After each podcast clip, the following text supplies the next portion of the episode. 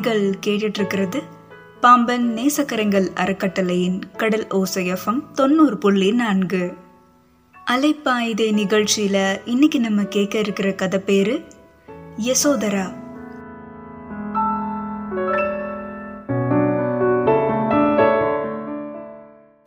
கோயில்ல சாமி கும்பிட்டுட்டு கரெக்டா ஜோதி வெளியில வர்றதுக்கும் அவங்களோட ஃபோன் அடிக்கிறதுக்கும் சரியா இருந்துச்சு.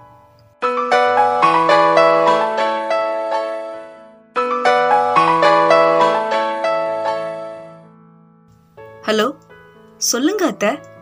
இப்போதான் கிளம்பி வந்தேன். உடம்புக்கு எதுவும் முடியலையா அத்த? அப்படின்னு ஜோதி கேட்க அவங்க அத்தை அன்னபூரணி சொன்ன பதிலை கேட்டு சட்டுன்னு உலகமே அவங்களுக்கு மேலும் கீழுமா சொல்லண்டு தடுமாறி விழ போகும்போது பக்கத்துல இருந்த சுவரையும் பிடிச்சுக்கிட்டாங்க. பக்கத்துல இருந்தவங்கெல்லாம் என்னாச்சுமா? தண்ணி வேணுமா? அப்படின்னு கேட்டு என்ன ஏதுன்னு விசாரிக்க வந்தாங்க. பதில் எதுவும் பேசாத ஜோதி இனிமே உனக்கு நல்லதுதாம்மா நடக்கும். கடவுள் உனக்கு எந்த குறையும் வைக்க மாட்டாரு அப்படின்னு பிரசாதத்தை கொடுத்து அஞ்சு நிமிஷத்துக்கு முன்னாடி குருக்கள் சொன்னது தான் உங்களுக்கு ஞாபகம் வந்துச்சு. அவர் சொல்லி முடிக்கிறதுக்குள்ளேயுமா இப்படி நடக்கணும்? கடவுளே என்ன விளையாட்டு இது? அப்படின்னு ஓட்டமும் நடையுமா வீட்டுக்கு ஓடி வந்தாங்க ஜோதி.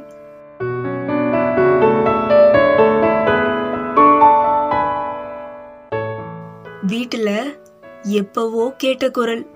அந்த குரலை கேட்க கேட்க அவங்களோட உயிரே நடுங்குச்சு. வீட்டுல எல்லாரும் சுத்தி உட்கார்ந்திருக்க நடுவால உட்கார்ந்துருந்தாரு யோகமூர்த்தி. தும்பப்பூ வேஷ்டி நெத்தி முழுக்க திருநீரு அப்புறம் கண்கள்ல அவ்வளோ சாந்தமும் அமைதியுமா இருந்தாரு. கடந்த இருபத்தி ரெண்டு வருஷங்களுக்கு முன்னாடி பெரிய சித்திரத்தில் நாலா பக்கமும் எதிரொலிச்ச மங்கள ஓசைக்கு நடுவ ஜோதியோட கழுத்துல தாலி கட்டினாரு யோகமூர்த்தி. பெண்ணும் ஆணுமா அடுத்தடுத்து பிறந்து அவங்களோட வாழ்க்கையவே அலங்கரிச்சாங்க. சபரிபாளையத்துல யோகமூர்த்தியோட அப்பா ஊர் முக்கியஸ்தர் மாதிரி நல்ல மனசுக்காரர்னு சொல்லலாம். அவரு நடந்து வர்றத பார்த்தா எதிர இருக்கிறவங்க கூட நின்று மரியாதை பண்ணுவாங்களாம். அவருக்கு ஒரே பையன். அவர்தான் யோகமூர்த்தி. விளைச்சல் நிலமும் பால் பண்ணையும் அவங்களுக்கு சொந்தமா இருந்துச்சு. நண்டு கொளுத்தா வலையில வராதுன்னு ஒரு பழமொழி இருக்கு. அதுக்கு உதாரணமா இருந்தாரு யோகமூர்த்தி.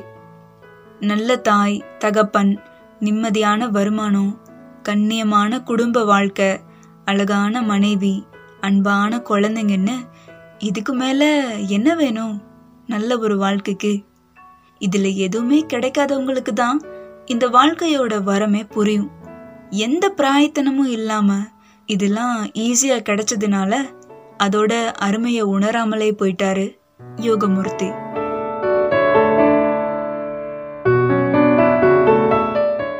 நிலம் புலங்களெல்லாம் பாத்துக்கிறதுக்கே நேரம் பத்தாதப்ப சவரிப்பாளையம் பஸ் ஸ்டாண்டில் ஒரு புது கடையை திறக்க போறதா சொல்லி ஆர்ப்பாட்டமே பண்ணிட்டாரு. இதுக்காக யோகமூர்த்தி அவங்க அப்பா கிட்ட காசு வாங்கி கடையவும் ஆரம்பிச்சாரு. சகவாச தோஷமும் தெருக்கோடி வரைக்கும் பேசும். மோசமான நட்பு அப்புறம் பழக்க வழக்கங்களுக்கு ஆளாகி கடைசியில பெரிய நஷ்டத்தை சந்திச்சாரு யோகமூர்த்தி. சின்ன கடனை அடைக்கிறதுக்காக பெரிய பெரிய கடன்களை எல்லாம் வாங்கி அந்த பெரிய கடனை அடைக்கிறதுக்கு திருட்டுத்தனம் பண்ணி கடைசியில லட்சங்கள்ல வந்து நின்னுச்சு அந்த கடன் தொல்லை.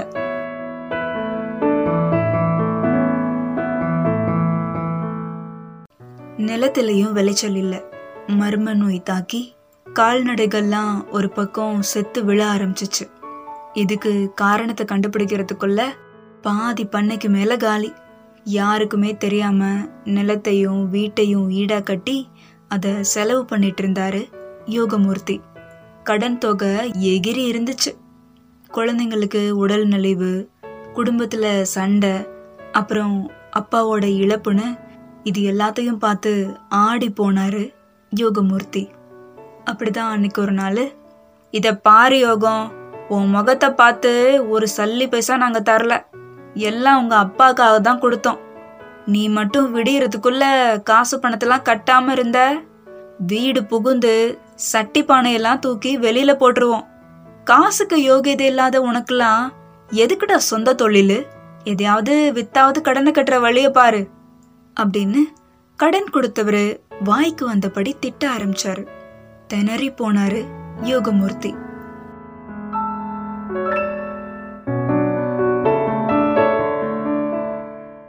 இத்தனை ஓட்டமும் எதுக்கு? அரும்பாடுபட்டு இதை காப்பாத்தி எங்க எடுத்துட்டு போ போறோம்? பிடி சாம்பல் கூட மிச்சமாகாத இந்த வாழ்க்கையில எதுக்கு இந்த பிடிப்பும் பிடிமானமும்? நடந்து தேஞ்ச பாதையும் உண்டு உடுத்தி கழிச்சதை தவிர உனக்கானதுன்னு இந்த உலகத்துல எதுவுமே இல்லை. இன்னைக்கு உன்னோடது நாளைக்கு யாரோடதோ?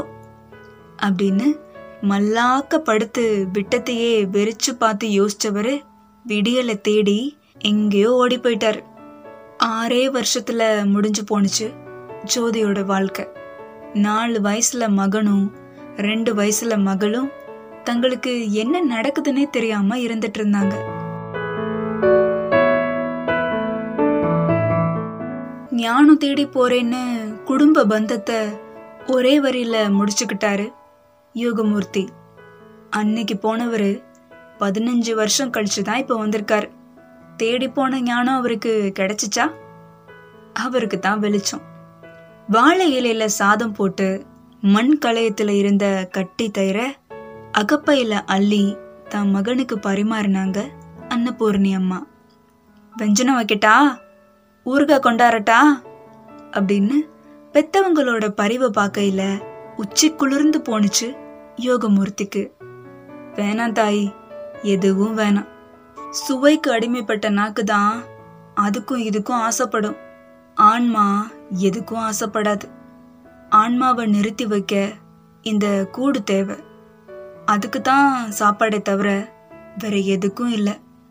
நாக்கை கட்டுப்படுத்தினாதான் உலக பந்தத்தில் இருந்து விடுபட முடியும்.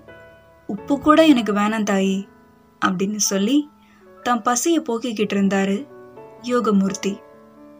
இவ்வளோ நாளும் எங்க இருந்த யோகமூர்த்தி? கட்டி ஆள அரண்மனை இருந்தும் ஏன் இப்படி அலைய வேண்டிய தலையெழுத்து உனக்கு? என்னதாயா உனக்கு ஆச்சு? உன் மகன் காலேஜ் போறான். பொண்ணு ப்ளஸ் டூ படிக்குது. அதுங்களை உருவாக்க ஜோதி எத்தனை கஷ்டப்பட்டுக்கிட்டு இருக்குன்னு உனக்கு தெரியுமா? அப்படின்னு சொல்லி முந்தானையில முகத்தை பொத்தி அழ ஆரம்பிச்சாங்க யோகமூர்த்தியோட அம்மா.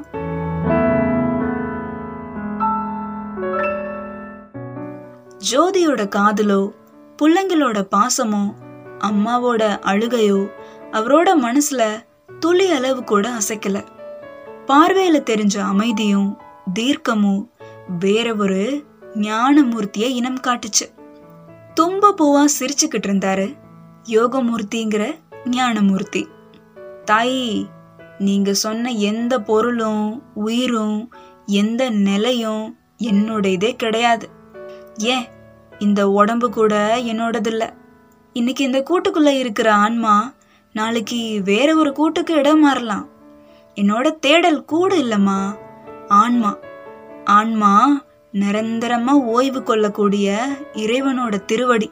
அத கூடில்லா வாழ்வுன்னு சொல்லுவாங்க. அப்படின்னு கண்களை மூடிக்கிட்டே தான் பையன் பேச அவரோட வார்த்தையோட பொருள் புரியாம அங்கேயே உட்கார்ந்திருந்தாங்க அன்னபூர்ணி அம்மா.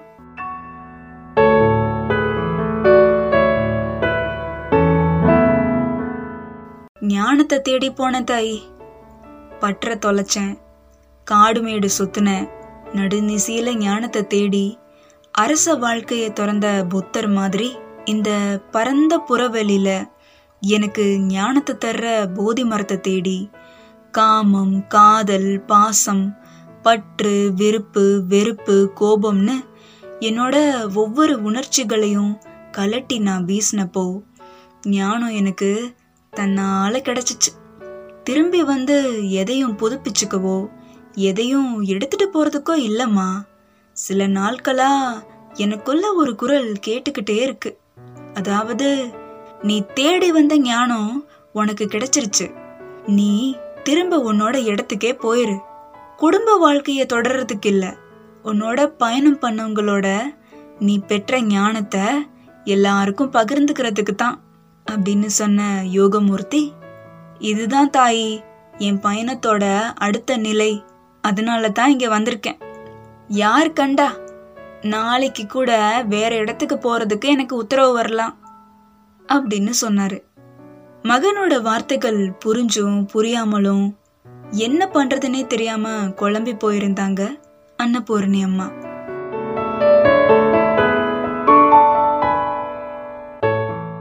மழலையில் அவர் அப்போ பேசின வார்த்தைகள் கூட அவங்களுக்கு புரிஞ்சுச்சு. ஆனா இன்னைக்கு அவர் பேசுறது எதுவுமே அவங்களுக்கு புரியல. என்னவோ சொல்றையா? எதுவும் எனக்கு புரியல. நீ எதை தேடி போன? நீ இப்ப எதை வாங்கிட்டு வந்திருக்க? எனக்கு எதுவுமே விளங்கலையே. குடும்பத்தை இறங்க முகத்துல வச்சுட்டு நீ ஓடியெல்லாம் போன? அப்படின்னு சொன்னாங்க அன்னபூர்ணி அம்மா. அவங்களோட பேச்ச இடைமறிச்சு நான் ஓடி போல தாயி தேடி போனேன். எதுவோ ஒண்ணு. அதுக்கப்புறம் இந்த குடும்பத்தை ஒத்தையால கரை சேர்க்கறதுக்கு ஜோதி பட்ட பாடு மட்டும்தான் எனக்கு கண்ணுல தெரியுது. இம்புட்டு நாள் கழிச்சு வந்துட்டு குடும்பம் நடத்த வரல. போற போக்குல பார்த்துட்டு போக வந்தேங்கிற. நான் உனக்கு என்னத்த சொல்ல? அப்படின்னு மூக்க சிந்தி துணியில தொடச்சாங்க அன்னபூர்ணி அம்மா. சொலகுல அரிசிய புடைச்சு வழக்கையில குருணைய லாவி கோழிகளுக்கு தீனி போட்டுக்கிட்டு இருந்த ஜோதி அத்தையோட கண்ணீரை தாங்க முடியாம அவங்க பக்கத்துல வந்து தொடச்சு விட்டாங்க. ஏன் அத்தை அழுறீங்க? உங்க புள்ள இனி என் கூட குடும்பம் நடத்த மாட்டாருனா அவரே அந்த நினப்புல வந்திருந்தாலும் நான் ஒத்துப்பேன்னு நினைச்சிங்களா அத்தை? ஜோதி என்னம்மா சொல்ற? ஆமா அத்தை. புத்தர் மாதிரி ஞானம் தேடி போனாராம். அவர்கிட்ட சொல்லுங்க. புத்தரா வாழ்றது கூட ஒரு வகையில சுலபம். ஆனா அவர் மனைவி யசோதரவா வாழ ரொம்ப போராடணும் அத்த. அது புத்தரால கூட முடியாது. காதல் காமம் பாசம் பற்று விருப்பு வெறுப்பு அப்புறம் கோபம்னு எல்லாத்தையும் விட்டுட்டு போய் ஞானத்தை அடையிறது பெரிய விஷயமா என்ன? இத்தனைக்கும் நடுவுல உழண்டுகிட்டே ஞானத்தை அடையிறது தான் பெரிய விஷயம். உங்க புள்ள மாதிரி ஒரு பிரச்சனை வந்ததும் சமாளிக்க முடியாம நானும் ஞானத்தை தேடி போயிருந்தா? எனக்கு இந்த உலகம் வச்சிருக்கிற பேரே வேற.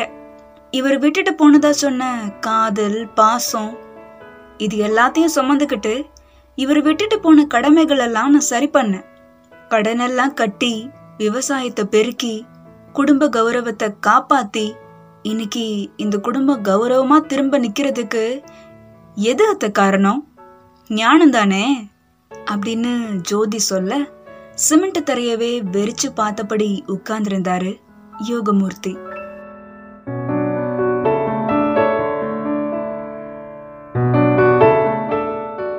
கணவன் முன்னாடி வந்து நின்னு பொங்கி வந்த அழுகைய முழுங்கினபடியே இதோ இந்த பற்றற்ற ஞானிக்கிட்ட கேக்குறேன். என் கழுத்துல தாலி கட்டுறப்போ கண்ணு முன்னாடி நின்ன மனுஷங்களுக்கும் கண்ணுக்கே தெரியாத தெய்வத்துக்கும் சாட்சியா வச்சுதானே எனக்கும் என்னோட வாழ்க்கைக்கும் என் எதிர்காலத்துக்கும் இவர் பொறுப்பேத்துக்கிட்டாரு? நடுவில் வந்த பிரச்சனைய சமாளிக்க முடியாம இவர் ஞானம் தேடியும் போயிட்டாரு. ஆசையை திறந்த புத்தர் துறவரம் பூண்டதுல நியாயம் இருக்கலாம். அவரை நம்பி வந்த யசோதரைய துறவு வாழ்க்கை வாழ சொல்றதுக்கு என்ன அதிகாரம் இருக்கு? அப்படின்னு ஜோதி சொல்ல சட்டன்னு நிமிந்து பார்த்தாரு யோகமூர்த்தி. உணர்ச்சிகளை மறந்திருந்த அவரோட கண்கள்ல மின்னல் வெட்டி மறைஞ்சிச்சு.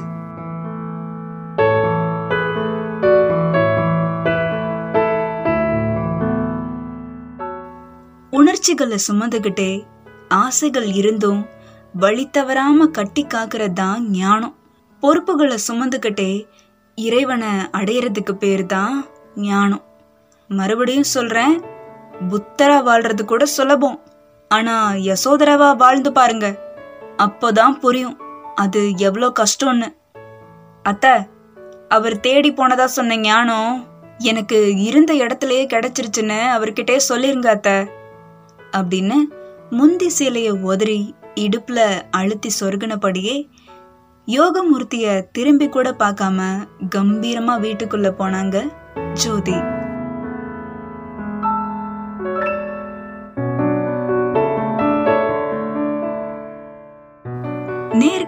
இன்னைக்கான அலைப்பாய்தே நிகழ்ச்சியில நம்ம கேட்ட கதை பிடிச்சிருக்கோம்னு நினைக்கிறேன். இதே மாதிரி இன்னும் ஒரு கதையில நேர்களை வந்து சந்திக்கிற வரைக்கும் போயிட்டு வரேன்னு சொல்லிட்டு கிளம்புறது சுல்தானா? தொடர்ந்து இணைஞ்சிருங்க. இது கடல் ஓசோ எஃப்எம் தொண்ணூறு புள்ளி நான்குல அலைப்பாய்தே நிகழ்ச்சி.